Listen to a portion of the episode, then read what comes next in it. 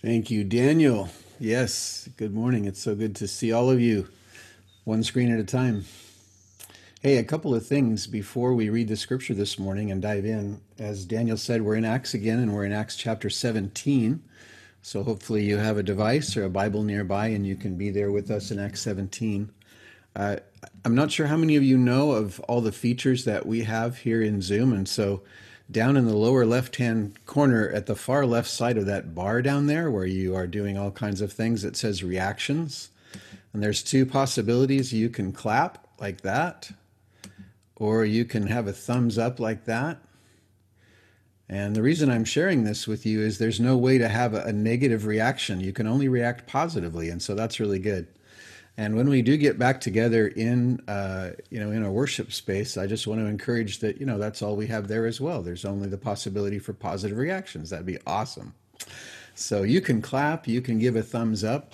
You probably already know, but I do want to let you know if you don't, that you can also switch between kind of this Brady Bunch 25 in a box, or you can switch to speaker view so that you see primarily the person who's talking, and that's up in the upper right hand corner there. You can toggle between speaker and um, the Brady Bunch view, or I guess it's called gallery view actually.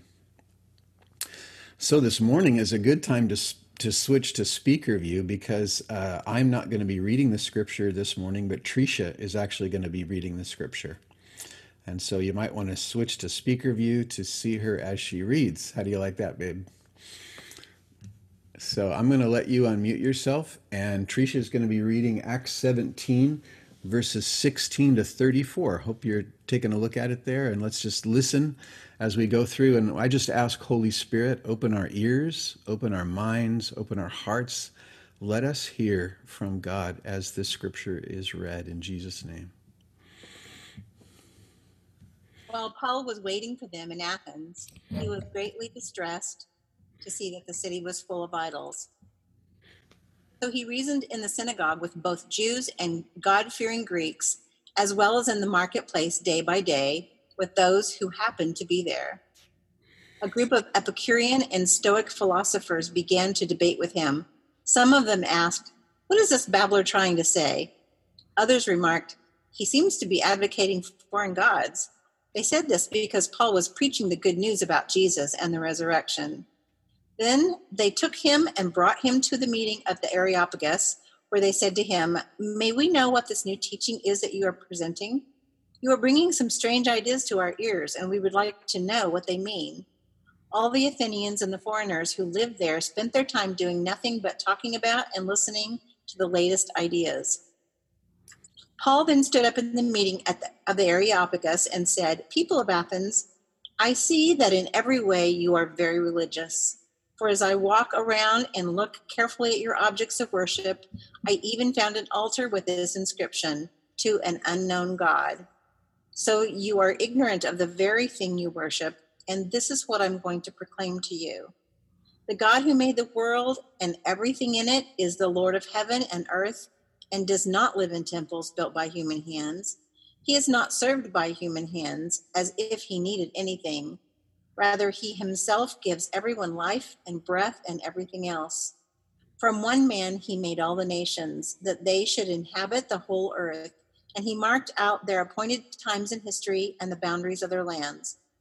God did this so that they would seek him and perhaps reach out for him and find him, though he is not far from any one of us. For in him we live and move and have our being. As some of your own poets have said, we are his offspring. Therefore, since we are God's offspring, we should not think that the divine being is like gold or silver or stone, an image made by human design and skill. In the past, God overlooked such ignorance, but now he commands all people everywhere to repent, for he has sent he has set a day when he will judge the world with justice by the man he has appointed.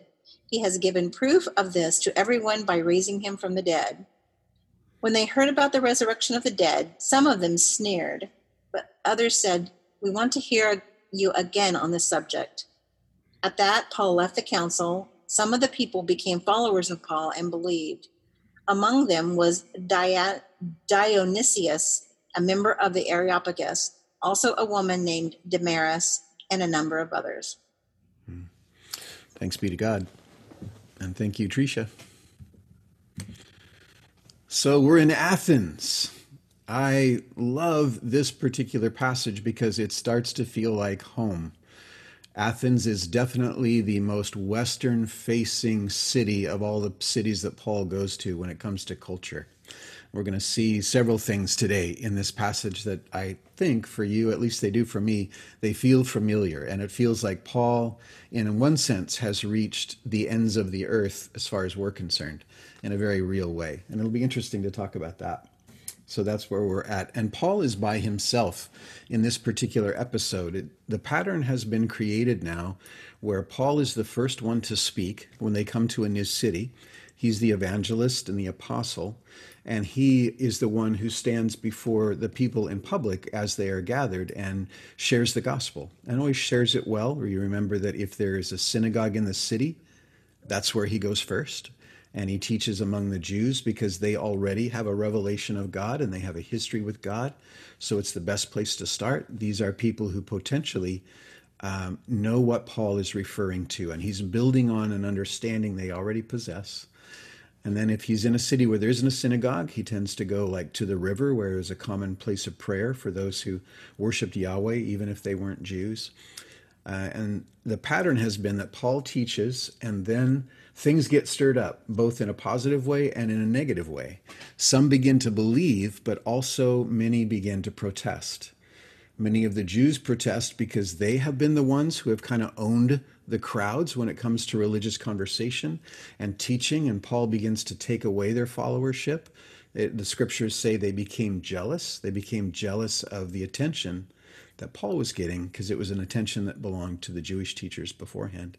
But also because of other religions and other gods, uh, there's complaints often by people who feel like these are false gods or a false god that Paul is talking about. So Paul's teaching always stirs up both positive and negative activity. And oftentimes, and this was true where Paul just was, he just has to get out of town for the sake of his own life. But he tends to leave behind his companions that are with him. So in this case, it's it's Silas and Timothy, and he leaves behind. Generally, the pattern is he leaves them behind to establish the believers that have the people who have come to believe, to create some sense of connection with them, and even ultimately to create churches and create eldership among those churches. So, this is that situation again where Paul has left uh, Thessalonica and that area, and he's gone down to Athens, and Timothy and Silas are still where they were uh, creating some sense of structure and calling out leaders. And they're going to come and join Paul. So Paul's alone. He's in Athens and he does what he loves to do, and that is simply to talk about Jesus the Messiah and the resurrection. And so he's by himself and he begins to do this. So that's why it says in verse 16 while Paul was waiting for them, Timothy and Silas, in Athens he was greatly distressed to see the city was full of idols. I want to frame, so this is a, a, bit of an emotional experience for Paul. It says he was greatly distressed to see the city full of idols. My first guess as I as I hear that, it makes me think that Paul might have felt offense for the sake of God because there were so many other gods. But as I have grown in my understanding of scripture and as I have come to understand Paul better, Paul's motivations, what drives him, um, where his heart is at, I think there's probably a better way to cast Paul's emotion here. And I think it's probably also, uh, if not exclusively, a brokenness for the city and for its people. He sees basically that this is a city full of humans who are looking for some sense of God. You know, every human has this sense in them that there must be something bigger than myself. There's that sense that there must have been a creator or somehow things came into being. And perhaps there is some kind of um, God that oversees things because so much happens in the world that doesn't seem to happen at the choice of human wills. So, is there another will at play? And so, civilizations have always created, they've tried to interpret their experiences and they've tried to interpret um, their own lives and say, what must God be like based on the life I experience? And then myths are created, and these are handed down through cultures to the next generation and the next generation. So, throughout the world, humans are always guessing what is God like or what are the gods like. And this culture certainly did a tremendous amount of that. They had uh, layers upon layer upon layer of their guesses as to who the gods were and what they were like. And Paul sees this. And I think out of that, that's a part of his grief is that humans have tried so hard in this city for generations to comprehend God, and yet they haven't been able to lay hold of it. And so maybe some of his grief comes out of that. Greatly distressed, strong emotions, perhaps not of judgment, but perhaps emotions of compassion. Jesus was certainly that way. Uh, he could have anyone been distressed in a frustrating way as he looked at Jerusalem shortly before his crucifixion and said, Why won't you listen to me? I'm so frustrated with you. And yet, what the scriptures record him saying is, Jerusalem, Jerusalem, how long I have waited to gather you as a mother hen gathers her chicks under her wing, but you would not let me do it. There's that heart of compassion. Jerusalem, I longed to bring you into the safety of the truth and the will of my Father, but you would not let me. So the, the deep compassion of Jesus uh, was what was present, not frustration, but compassion. And I would say possibly that's where Paul was at. So Paul does what he does. Verse 17 he reasoned in the synagogue with both Jews and God fearing Greeks as well as in the marketplace day by day with those who happened to be there. A group of Epicurean and Stoic philosophers began to debate with, to debate with him. Paul has pulled out all the stops now. He's going anywhere he can possibly go. He's gone to the synagogues and he's reasoning with Jews. He's gone to where uh, God fearing Greeks are as well. And, and here it says for the first time, he even just goes into the marketplace. He goes into the agora, into the public places, and looks for places to have conversations. He's desperate to do what he loves to do, and that is to share the gospel with anyone who will listen.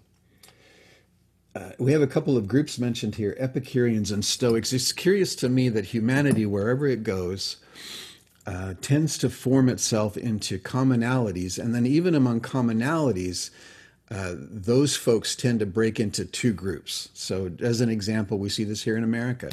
We're here as people who hold democracy as a commonality. It's the, the government that we believe in, the way that we believe a nation should be governed, given who people are and how they operate. And yet, even among us, we have these two separate subcategories of uh, Democrats and Republicans, and of course, many more under that. Even in the church, when you think of the church, we're gathered in common around Jesus Christ. He is our Lord, He's our Savior, and yet we have all of these places where we kind of split up into, for instance, charismatics and conservatives or non charismatics. Uh, it seems like over every possible issue that we could talk about, there's always two sides, at least, if not more. Certainly true here again with these philosophers. And Athens is a city, it's got to be the city of cities when it comes to philosophy even though the Romans conquered the Greek um, Empire and Athens in particular, they had such a respect for the city and its high value of philosophy and education that they let it exist in that way.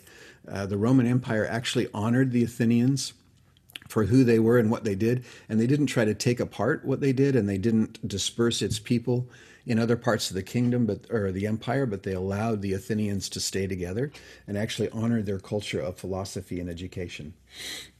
So, who are the Epicureans and the Stoics? Uh, Epicureans taught that one should pursue fulfillment and actively avoid displeasure or suffering. So, their philosophy was we are meant to be fulfilled, however, we define fulfillment whether that's eating and drinking, whether that's through entertainment, whether that's through work, whatever we interpret as human fulfillment, human flourishing, we should be free to go after that. And secondarily, we should be free to avoid any kind of pain that we want to. I can't think of a philosophy that better fits the American philosophy. I think America is very Epicurean. Uh, even our Constitution says that everyone has a right to the pursuit of happiness, that all of us should be free to pursue fulfillment and avoid displeasure. And that's, that's the way that we are set up, and that's what we do. Every advertisement is an enticement to uh, set us free from some kind of displeasure, whether it's the displeasure of not having, or whether we need pain relief, or whether we need entertainment. Our, our culture is set up for this. We do have a few Stoics in America too, though. The Stoics thought that one attained fulfillment by accepting the course of events, including pain and suffering. So their philosophy was much more of a passive philosophy. Life happens, it's a life of fate, and fate is what it is, and we just need to accept it. And fulfillment lies in accepting what comes to us as the experience of life, whatever it is. If it's pain, we should sit in our pain. If it's pleasure, we should be grateful for our pleasure. But they believed that as life happened, uh, the fulfillment was found in embracing all of life. And I think there's a lot of philosophies that that engage that kind of idea as well. This is the way it is, and I just need to roll with it. The view of God among people like this is very much the idea that God is, as we say today, the universe. You know, the universe is choosing this. The universe told me this today. It's this idea that God is in all of creation and it's just, He is fate. He is the universe and we should accept it as it happens. Kind of, we would say a very kind of new age perspective that everything that happens happens for a reason and I should embrace it and learn from it. So these are the dominating philosophies here in Athens. There's a whole lot more, but these were the ones who were at the top. They even had kind of the status in the city of the wise ones among us. So the story goes on. Some of them asked, what is this babbler trying to say? Others remarked, He seems to be advocating foreign gods. For they said this because Paul was preaching the good news about Jesus and the resurrection. So Jesus and the resurrection were not a part of the story in Athens. That was a new story. They had stories of Greek gods, they had stories of creation, and even Areopagus refers to Arius, the god of war the Areopagus was kind of this place for debate, and so that's why they called it uh, what they did. It's it was kind of the home of the god of war, the Areopagus. I want to spend a little bit of time on this verse in particular. I feel like, at least for us today, this is um, the meat of the teaching and what we want to go after. And it was simply this. They said he's talking about foreign gods because Paul was preaching the good news about Jesus and the resurrection. I think this is an incredible statement. Uh, throughout Acts, Luke is continuing to refine his own words for the gospel. And so he keeps summarizing what Luke, uh, what Paul is preaching in different ways. And here he's chosen four simple words Jesus and the resurrection. This, this is where Luke has come to in this kind of evolution of his own words for the gospel. And I think they're really important for us to talk about for just a little bit. Jesus and the resurrection. I have heard many people be asked the question, What is the gospel? The scariest part of that situation is how the room is usually silent for at least quite a few seconds. And I've heard the question asked in seminaries, and I've heard it asked in Sunday school classes, and I've heard it asked on a Sunday morning. And the question comes, What is the gospel? And we all know, ah, that's a question I should have a good answer to, and I'm not sure what it is. Or it's like, oh, there's so much that could be said because the gospel is so much. I don't even know where to start. But the bottom line is, it does seem difficult a lot of times for people to come up with the first thing that you might say. The gospel is this. So I want to offer to you this opportunity to set us all free starting today and moving forward. Whenever anybody says to us, What is the gospel? This is what I think you can blurt out every time Jesus and the resurrection. What is the gospel? Jesus and the resurrection. Because really, it is, to me, the best place that you could start. There's so much to go to from here, but it really lets us start in the right place. And I want to share with you kind of what I've been learning, which is actually new to me, and that is the second part of that statement, resurrection. Throughout my life, when we have talked about the gospel, the focus has not been on the resurrection, it's actually been on what? It's been on the crucifixion the crucifixion of Jesus. Even the icons that we put up in the churches are crosses, and the things that we wear around our necks or perhaps on our ears are crosses. And we tend to center the gospel around the crucifixion. Legitimate for sure. That work of Jesus is what sets us free from sin. It is what takes away condemnation. And so it's extremely significant. But it's not where Luke lands. If Luke has a choice and he wants to pare it down to the fewest possible words, Luke consistently says in the book of Acts, resurrection. And I keep asking myself, asking the Holy Spirit, why? Why is it the resurrection and not the crucifixion? That is so interesting to me. But really, it, the crucifixion takes us halfway through the work of Jesus. The crucifixion opens the door, but it opens the door to something extremely significant, and that is it opens the door to life. It opens the door to eternal life. And the goal of the work of Jesus Christ was to take us through the cross and through freedom from condemnation, through uh, freedom from sin, but to this place of sinless life, hope filled life, a life led by God, a life of love and oneness between humans and God and humans and one another. And so, really, the final work, the ultimate work, the accomplishment of Jesus is seen in the resurrection. And I think now more than ever, when one of the, the things that so many people are struggling with is this fear of death, legitimately so, the answer to that question the answer to the emotions of fear around death is hey, Jesus has provided resurrection. Even though the coronavirus brings death closer to many people, and the thought of it, coronavirus or not, every human gets to take a turn at dying. Our turn will come. It may not be corona, and it may not be this year, but every one of us is going to die. This is human reality. It's happened in every generation before us, and this generation will not be an exception.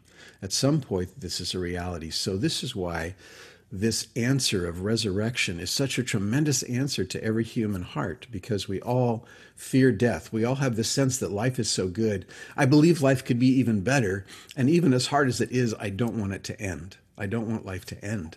I want to be a part of life. And the author of God in Christ Jesus is I know I created you for that. And that's why there's life after this life. There's life after temporary life. There's life after broken life. And the life after this life is not temporary. The life after this life is eternal. And the life after this life is not broken. The life after this life is complete. And all of the things that you imagine and that you wish that life could be will happen all that we feel like, gosh, it should be like this and it shouldn't be like that. The book of Revelation says every tear will be wiped away and every sad memory will be gone away with. And moving forward, life will be as we might imagine that it would be in Christ. That is all about resurrection. That's the hope of resurrection. The other piece of this four word gospel definition, of course, is Jesus. And, and this we don't even have to explain. Jesus is the gospel, Jesus is the good news. Good news is news that comes in a story that has some bad news to it. And that's every human story. Every human story has some degree of brokenness or emptiness or incompletion. And so the good news is Jesus says, I have come to complete what is incomplete in you. I have come to provide what is lacking in your story. I have come to take away the fear, the sadness, and the emptiness of life, and to provide fulfillment and wholeness and life and healing and oneness and unity. So, this is what the gospel is. Jesus is the good news, the one who completes life, and the resurrection is good news. It is life after life. And of course, this is a lot of new ideas to these people here in Athens, and this is what Paul hopes to bring to at least some. So let's go on. Verse 19. After Paul talked, then they took him and brought him to the meeting of the Areopagus. This was the great public place of debate and presentation, where they said to him, May we know what this new teaching is that you are presenting. You are bringing some strange ideas to our ears, and we would like to know what they mean. And then Luke provides this editorial comment. All the Athenians and the foreigners who lived there spent their time doing nothing but talking about and listening to the latest ideas. This is still true today. if you go to Athens and you spend time in public, it will be easy to find groups of folks who are philosophizing, who are arguing about and purporting certain ideas. And again, isn't this our culture? Uh, when you look at, in, in one sense, Facebook is a bit of an areopagus. It's where we go to philosophize.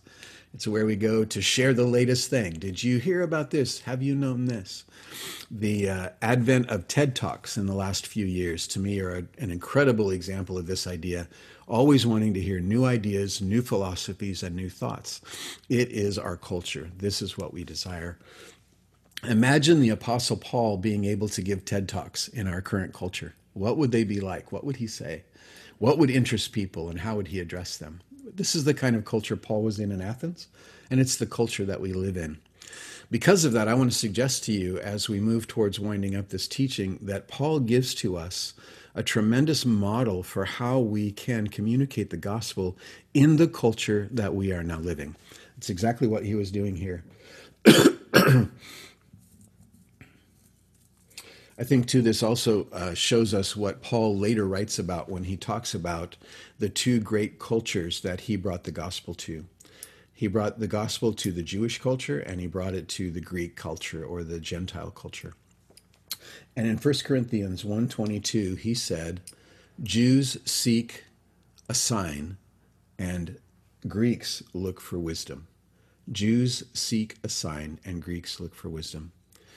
Just to remind you what that means, Jewish people had the wisdom of God in the law and the prophets.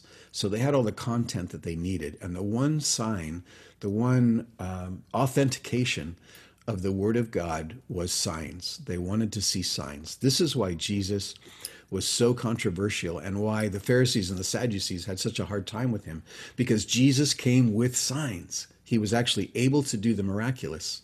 And so for them, that was difficult. They had the teachings, they had all the, the laws, but they didn't have the signs to confirm the authority of God in their leadership. And so they looked for signs. Greeks do not necessarily look for signs, Greek look for wisdom. We look for the story that makes sense to us we look for the story that seems to best explain the reality that we live in. Why is the earth as it is? Why do humans act the way they act? What does it look like to go forward as humans? What does it look like to create a culture and a people who live well, who love well, uh, a culture that's equitable for everyone involved? So they look for wisdom. And of course, Paul says, but we preach Christ because he is both the wisdom of God and the power of God. So in God is what both Jews and Greeks are looking for. All right, let's move on. Verse 22.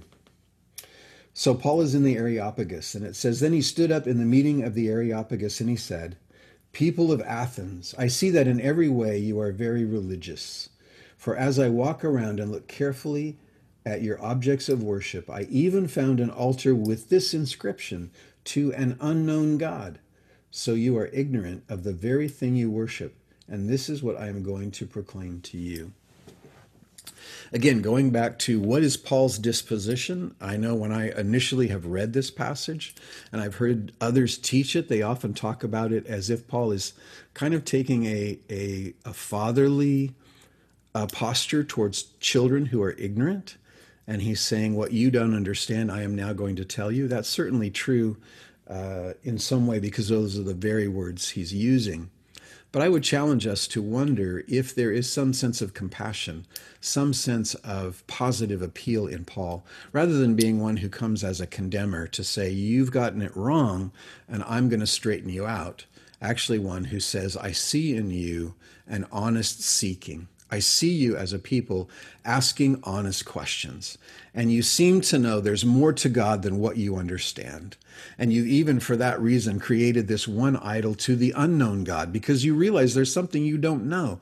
There's got to be a God we don't know about. And I'm here to tell you today that that's true. And I know the God you don't know. I wonder if that's more the heart that was behind Paul as he was here. Because remember, we're called not to condemn, but to speak the truth and to speak compassionately in a way that people can receive it, not in a way that puts them off, not in a way that condemns them and, and says that they're wrong, but instead in a way that appeals to them. And I, I would suggest that's probably closer to what, how Paul is appealing here to say, I see you're seeking. I see your openness. You're even knowing there's something you don't know. Let me tell you what you have yet to understand. I, I would say, too, that they continue to listen to him, and that seems to emphasize the fact that he was making an appeal that was worth listening to. I want to suggest that in what Paul is doing there is one of four principles that Paul gives here by modeling them of how to share the gospel. And I would say to you, I know when we say share the gospel, we think of a non Christian coming into uh, the presence of a Christian, uh, and that the Christian is speaking to the non Christian. But I would also suggest in our homes, as parents, as you are wanting to teach your children, to disciple your children, this is the same potential way that you might do that. Even in our own households and with our own friends, I think Paul is giving us here a way to appeal to people to lead them into greater understanding of Jesus and of the resurrection, wherever they're at, whether they know nothing or whether they are already in that learning process. Paul is giving us a model for appealing to people and helping share uh, Jesus Christ and the resurrection with them. And that and the first thing that he does there is to raise a question that is actually being asked by the audience. He is suggesting that the Athenians were asking the question, is there a God that we don't know about? Is there something we have yet to understand? And he wants to say to that question, I have an answer for you. I have an answer for you. And the way that we can interpret this for ourselves, friends, is to say, among our family, in your children, what are the questions they're asking right now about life, about their experience, about their feelings, about who they are, about who their friends are? And how can we pay attention to the questions that our audience is asking and be able to say, hey, I have an answer for you, and that answer comes from Jesus. And here's what that answer is. So if we truly care and we truly want to disciple, make disciples of people and witness to them, what are the questions they are asking? And how can we speak to those questions with Jesus as the answer?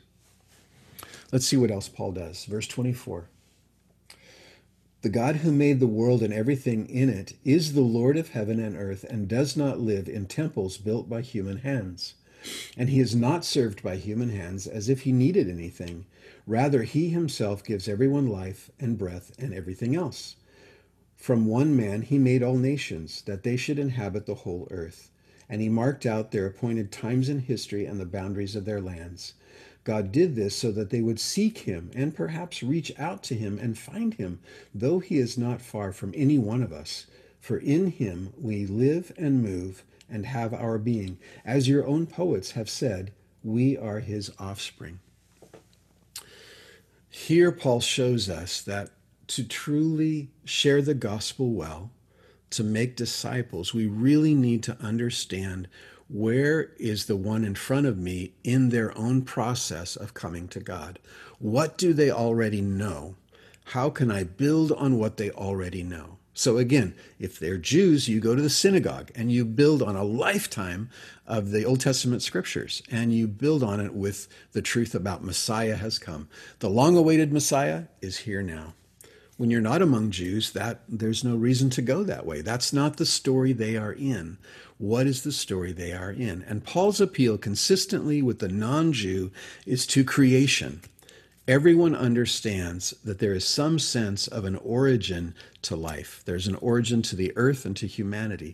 And so uh, Paul appeals to this idea of the creator, the creator God.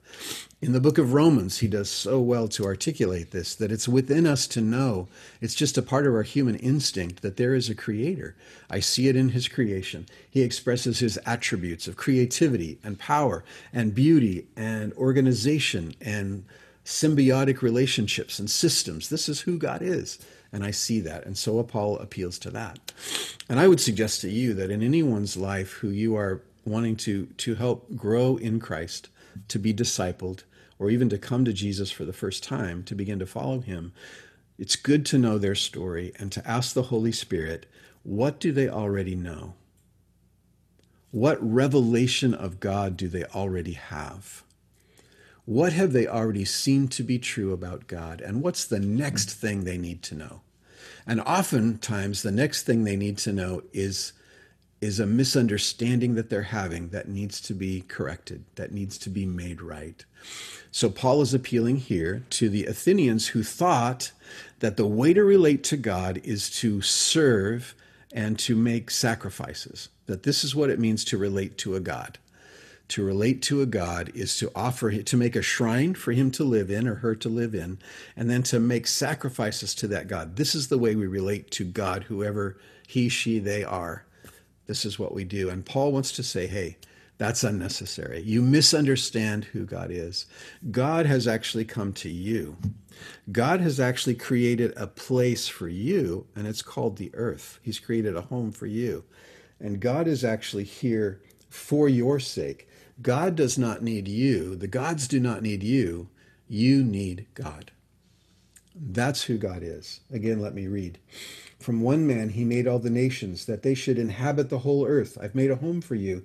Don't make a temple for me. I made a home for you. And he marks out their appointed times in history and the boundaries of their land. God did this so that they would seek him and perhaps reach out for him and find him, though he is not far from each one of us. Again, very positive and very hopeful language. God is not that far away. You already know a little bit about him. Can I tell you something more? And can I help maybe correct or adjust something here that, that isn't quite right? I want you to understand because God is for you. God loves you, created you, and wants to be connected to you.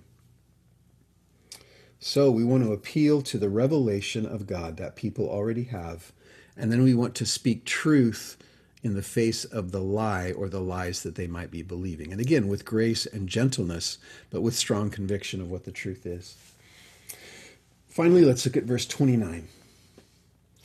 Therefore, since we are God's offspring, we should not think that the divine being is like gold or silver or stone, an image made by human design and skill.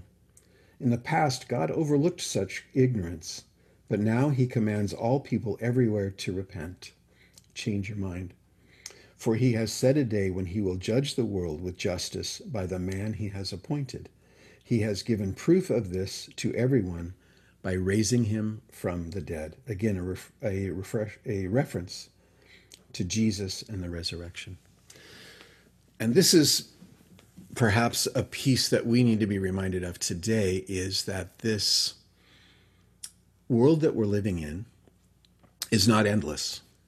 And the situation of incompleteness and brokenness will not go on forever. And so we're not just one more generation in an endless number of generations that have the opportunity to find God or not. But there will come a day when Jesus will be sent back to the earth for a second time to fulfill all the scriptures that he didn't fill, fulfill in the first coming, when he will set up a kingdom and when he will judge. And Paul is wanting to make that appeal to these people who tend to want to philosophize forever and feel like there's no need to come to a conclusion. We can talk about this till we die. It's all open ended. It's all just TED Talk after TED Talk after TED Talk. And Paul wants to say, hey, that's not true. That there actually will be a time when all of this um, process will come to an end and will God will call us to an account. And that is both the return of Jesus Christ, but for each of one, it's also our own personal point of death. That when we come to the end of the temporary life that we are living as individuals, uh, that will be the time where we will come before God and He will deal with us as He seems right and fit as the one who loves us. And so Paul wants to appeal hey, this endless philosophizing is dangerous. We do need to, at some point, come to the conclusion and understand that we are accountable for the life that we live.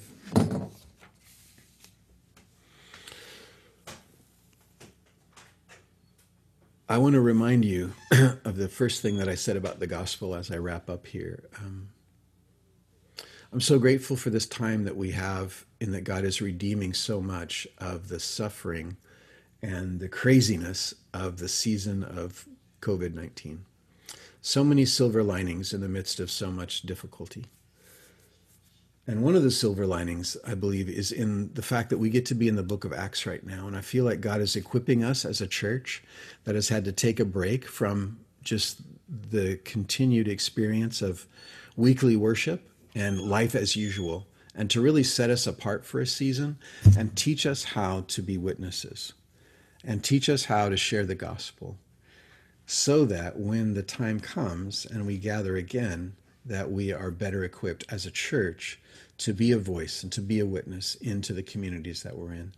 Not saying that now isn't the time as well. It's not like there is no opportunity to witness for sure. But I feel like the book of Acts in this season for us is, is the Holy Spirit training us to understand how to witness well. And this particular passage today, in a sense, is a pinnacle of how to witness well in the culture we live in. And so I encourage you to go back to it and see these things, uh, what Paul taught us that Jesus is the answer to the specific questions that every human is asking that every human has a degree of a revelation of God, and our call is to help advance that, that revelation to the next step. That we always want to speak the truth in the face of misunderstanding about who God is and what He's done. And then we always want to offer a response. And this is where I know a lot of us struggle. Like, I, I, I never feel like I have the confidence to call someone to respond. Have you heard enough yet? Can I invite you to turn to God? can I invite you to turn to God? But this is our call. This is the mission. And as Daniel reminded us last week, it's not that God has a mission for his church to do, but God has always had a mission. And in this season, he calls the church to be a part of that mission, and that's who we are. We want to transition to worship now, and uh, we're going to start off worship with the Revelation song, which could seem like an interesting place to start. I think for us today, it's the perfect place to start. I want to remind you of the background to the book of Revelation. John, uh, an aged apostle of Jesus, perhaps the last living apostle at this point in his life, is also in quarantine. He's actually in exile on an island. And the scripture tells us the reason he's there is because he has preached the gospel. Just like Paul in prison, Paul was exiled to an island. On the day that this revelation was written, it was a Sunday. It says on the Lord's day. And so it was just like today. It was a morning. He was in exile, and um, the Spirit came to him and gave him this revelation. And primarily, this is a revelation of who Jesus is today. When we spend time in the Gospels, we have some great images of who Jesus is and especially was as a human who walked the earth. But it's so good for us to remember that Jesus is still alive and he is not in the form that he was uh, when he was on the earth. There were three men that got a glimpse of the form that Jesus is in right now. Peter, James, and John were allowed to go up to a mountaintop with Jesus, and while they were there, uh, Jesus was transformed temporarily into his eternal form, the form that he is now in. And those three men got to see it and they didn't know what to do about it. They wanted to build temples, just like the Athenians, to put him in there. And he said, No, no, no, that's not how you respond to this. But then he said to the apostles, Hey, don't tell anyone until after I'm risen from the dead, after I come back to life. And then you can tell everyone. And now John is given again this amazing, transformative, uh, celestial vision of who Jesus is. David is going to read uh, that passage, and I want you to to picture in your own mind, with your own imagination, and in your own heart, Jesus today, Jesus now. This is a description of our Lord and Savior, Jesus Christ, the one who's been resurrected from the dead. Listen to it, and then let's worship out of that reality of who Jesus is today, the resurrected one, our Lord, our Savior, our King. Revelation 1 12 through 18. I turned around to see the voice that was speaking to me. And when I turned, I saw seven golden lampstands, and among the lampstands was someone like a son of man, dressed in a robe, reaching down to his feet and with a golden sash around his chest. The hair on his head was white like wool, as white as snow, and his eyes were like blazing fire. His feet were like bronze glowing in a furnace, and his voice was like the sound of rushing waters. In his right hand he held seven stars, and coming out of his mouth was a sharp, double edged sword. His face was like the sun shining in all its brilliance. When I saw him, I fell at his feet as though dead. Then he placed his right hand on me and said, Do not be afraid. I am the first and the last. I am the living one. I was dead, and now look, I'm alive forever and ever, and I hold the keys of death and Hades.